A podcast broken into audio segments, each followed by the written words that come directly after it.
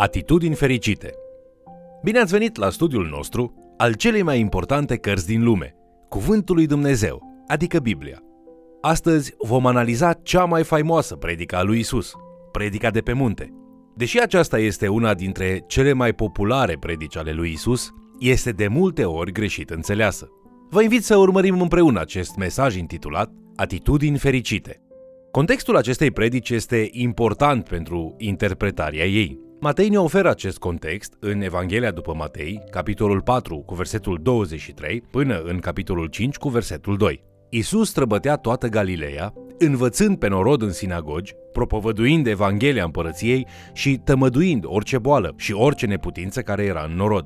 I s-a dus vestea în toată Siria și aduceau la el pe toți cei ce sufereau de felurite boli și chinuri, pe cei îndrăciți, pe cei lunatici și pe cei slăbănogi, și el îi vindeca. După el au mers multe noroade din Galileea, din Decapole, din Ierusalim, din Iudea și de dincolo de Iordan. Când a văzut Isus noroadele, s-a suit pe munte și după ce a șezut jos, ucenicii lui s-au apropiat de el. Apoi a început să vorbească și să învețe astfel. Noi numim Matei, capitolele 5 la 7, predica de pe munte, pentru a o distinge de alte patru predici majore din Evanghelia după Matei, pe care Isus le folosește ca momente de pregătire pentru viitorii conducători ai bisericii sale. Împreună, aceste cinci predici formează structura centrală a Evangheliei lui Matei. Predica de pe munte este primul eveniment de formare a discipolilor realizat de Isus. Isus face ceva strategic atunci când transmite această frumoasă învățătură de pe munte. În acest moment, Isus a slujit deja mii de oameni în jurul Galilei. Acești oameni au tot felul de probleme inimaginabile. Ei îi aduc lui Isus nevoile lor umane comune. Acum, după ce a slujit printre ei, Isus urcă la un nivel mai înalt pe versantul acestui munte. El invită anumiți oameni să îi se alăture acolo pentru primul eveniment de formare a discipolilor. Înțelegerea acestui cadru pentru Matei, capitolele 5 la 7, este crucială. În aceste trei capitole, Isus dezvăluie esența a ceea ce învață legea și profeții. El le arată celor care vor fi ucenicii săi calea de urmat pentru a trăi cu adevărat Tora lui Dumnezeu. Așadar, chiar și cadrul predicii ne pune o întrebare. Unde ești tu? Ești la poalele muntelui și încă faci parte din problemă? Sau ești în vârful muntelui cu Isus, căutând să faci parte din soluția sa? Dacă te afli la baza muntelui, Ești tu dispus să urci și să asculți ceea ce Isus ar vrea să te învețe? Dacă sunteți deja în vârf, sunteți dispuși să vă angajați în lucrarea lui Isus Hristos și să umblați pe căile sale arătate aici în predica de pe munte? Vă invit ca, în continuare, să ne uităm la conținutul predicii de pe munte. Odată ce Isus îi primește pe cei pe care Marcu, capitolul 3 cu versetul 13, îi numește cei pe care el însuși i-a dorit pe vârful muntelui, începe prin a le vorbi despre câteva atitudini frumoase sau fericiri. Dacă sunt înfăptuite, aceste fericiri vor deveni o parte a răspunsului lui Isus la nevoile umane. Isus își începe predica de pe munte în Matei capitolul 5, versetele 3 la 12, spunându-ne: Iată un profil al persoanei care face parte din răspunsul meu la toate nevoile de la poalele muntelui. Prima fericire sau atitudine fericită, așa cum le vom numi în continuare, este dată în Matei, capitolul 5, cu versetul 3. Ferice de cei săraci în duh, căci a lor este împărăția cerurilor. Haideți să luăm prima parte. Ce înseamnă să fii binecuvântat? Implicațiile se schimbă în funcție de contextul lucrului astfel descris. Esența aici este că binecuvântat înseamnă pătruns de putere sau de viață, a fi beneficiarul unui favor special sau al unor daruri sau haruri care dau viață. Deci, ce înseamnă să fii sărac în duh? Să fii sărac în duh se referă la atitudinea ta față de tine însuți. Isus spune, vrei să faci parte din soluția mea la toate nevoile de la poalele muntelui? În regulă, primul lucru pe care trebuie să-l știi este că nu poți face nimic de unul singur. Nu te poți salva pe tine însuți și nu îi poți salva pe alții, fără de mine. Trebuie să recunoaștem că Isus este singura soluție la problemele lumii și că fără harul său vom fi mereu înrobiți de păcat și de consecințele acestuia. Starea binecuvântată, descrisă ca fiind săracă în duh, este așadar starea de umilință sau smerenie din punct de vedere spiritual. A doua atitudine fericită vine în versetul 4. Ferice de cei ce plâng, căci ei vor fi mângâiați. Matei, capitolul 5, cu versetul 4. Isus poate că a spus ceva de genul privește în josul muntelui. Vezi toți acei oameni care suferă? Nu puteți face parte din soluția lor dacă voi înșivă nu suferiți niciodată și nu plângeți niciodată. Acesta este unul dintre motivele pentru care Dumnezeu permite suferința în viețile creștinilor. Nu vei fi niciodată un slujitor cu adevărat empatic dacă nu suferi niciodată. Există unele lecții care pot fi învățate doar atunci când trecem prin foc. S-ar putea ca tu să nu fi suferit încă ceea ce trebuie să suferi pentru a deveni persoana pe care Isus o vrea să fii sau pentru a fi capabil să faci lucrurile la care Isus are nevoie de tine. Să luăm în considerare un alt sens.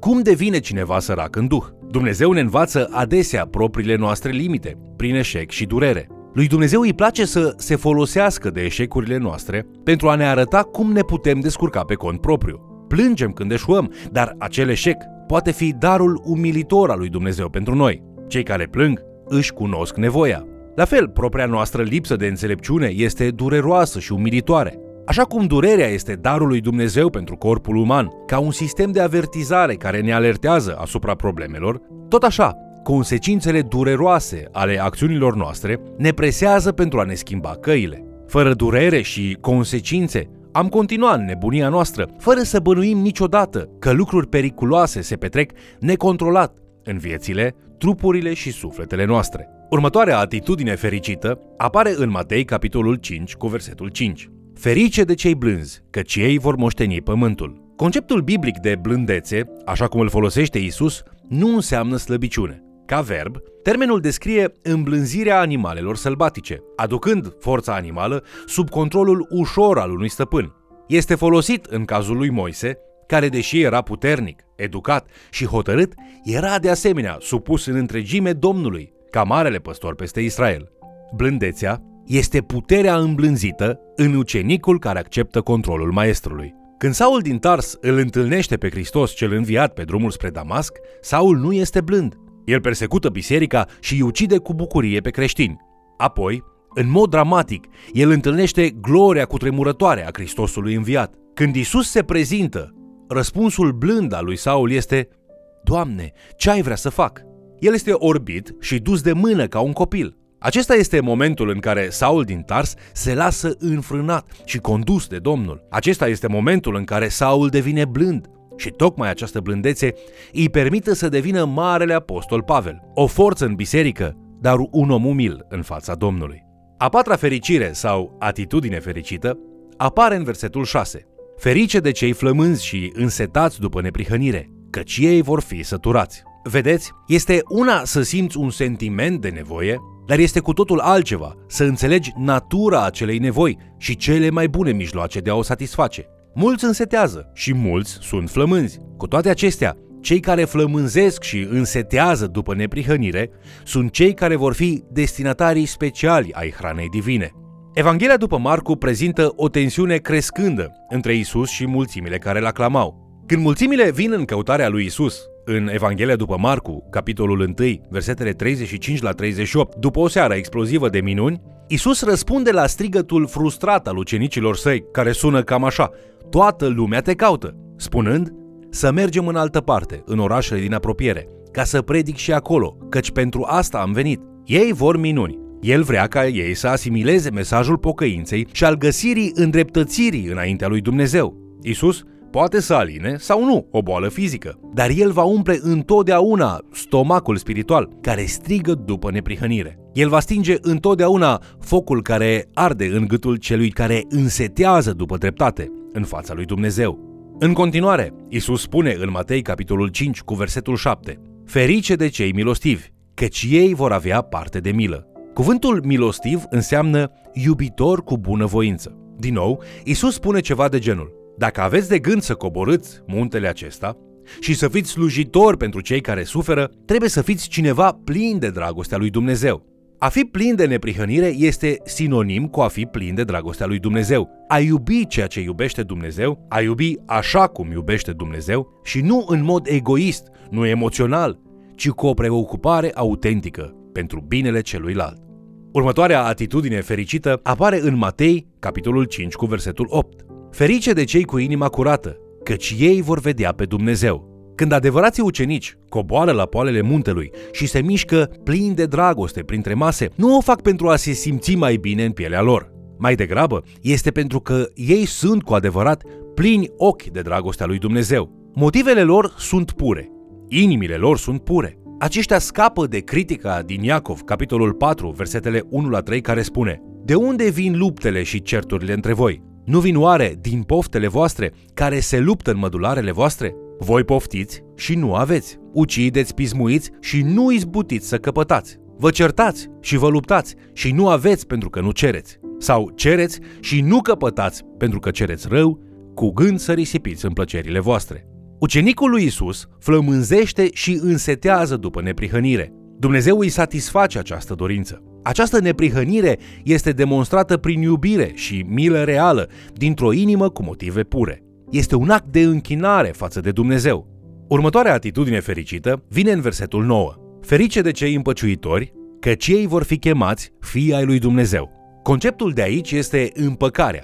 Cea mai importantă problemă a lumii este separarea omului de Dumnezeu din cauza păcatului. Ucenicul lui Hristos, cu atitudini fericite, este prin urmare un împăciuitor între păcătoși și creatorul lor. Acest lucru nu este afirmat nicăieri mai clar decât de Pavel în 2 Corinteni, capitolul 5, versetele 18 și 19. Și toate lucrurile acestea sunt de la Dumnezeu care ne-a împăcat cu El prin Isus Hristos și ne-a încredințat slujba împăcării, că adică Dumnezeu era în Hristos, împăcând lumea cu sine, neținându-le în socoteală păcatele lor și ne-a încredințat nouă propovăduirea acestei împăcări.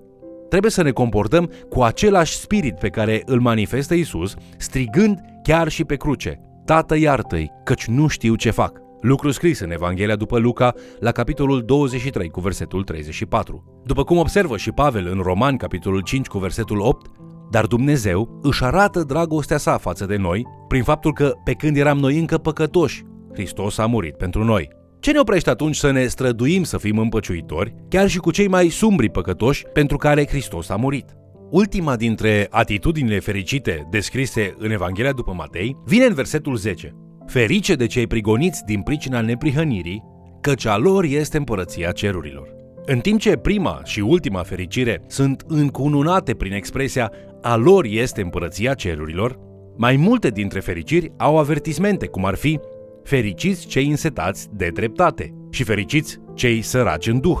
Tot așa, nu cei persecutați sunt binecuvântați, ci cei persecutați din pricina neprihănirii. Este atât de important încât Isus repetă această ultimă beatitudine, adăugând în Matei capitolul 5 cu versetul 11. Ferice va fi de voi când, din pricina mea, oamenii vă vor ocărâ, vă vor prigoni și vă vor spune tot felul de lucruri rele și neadevărate împotriva voastră. Bucurați-vă și înveseliți-vă, pentru că răsplata voastră este mare în ceruri, căci tot așa au prigonit pe prorocii care au fost înainte de voi. Mesagerii reconcilierii se avântă în apele unui conflict uman violent cu Dumnezeu. Acesta este un loc periculos în care să te afli. Domnul nostru care a deschis calea a murit. Mulți dintre profeții care ne-au precedat au murit în timpul misiunii. Toți ucenicii, cu excepția lui Iuda și a lui Ioan, au murit ca martiri, la fel ca mulți alții.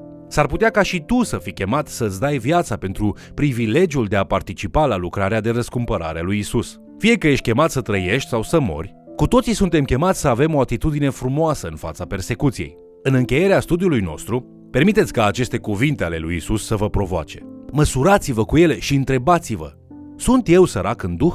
Caut să beneficiez din punct de vedere spiritual de pe urma suferinței? Mă supun cu blândețe voinței lui Dumnezeu? Sunt eu flămând și însetat după neprihănire? Sunt milostiv? Este inima mea curată? Caut eu să văd suflete răscumpărate de Hristos? Voi rezista în lucrarea de reconciliere, chiar și în fața persecuției? Sunt dispus să-mi dau viața pentru cauza lui Hristos? Acesta este profilul creștinului. Roagă-te astăzi, Doamne, fă un ucenic adevărat al lui Isus, unul a cărui viață să manifeste aceste opt atitudini fericite. Vă mulțumesc pentru că ați fost alături de noi, studiind Cuvântul lui Dumnezeu. Aceste opt atitudini frumoase sunt o provocare serioasă, având în vedere inimile umane alunecate către căutările egoiste. Totuși, aceasta este chemarea lui Isus către toți cei care vor să fie discipolii săi. Avem însă această promisiune. Isus ne va ajuta, Isus ne va împuternici, Isus ne va transforma, dacă îi cerem. Fie ca Dumnezeu să strălucească prin frumoasele tale atitudini, asemănătoare lui Hristos, într-o lume întunecată. Te invit să ne urmărești în continuare și, de ce nu, să mai chem cel puțin o persoană să ni se alăture.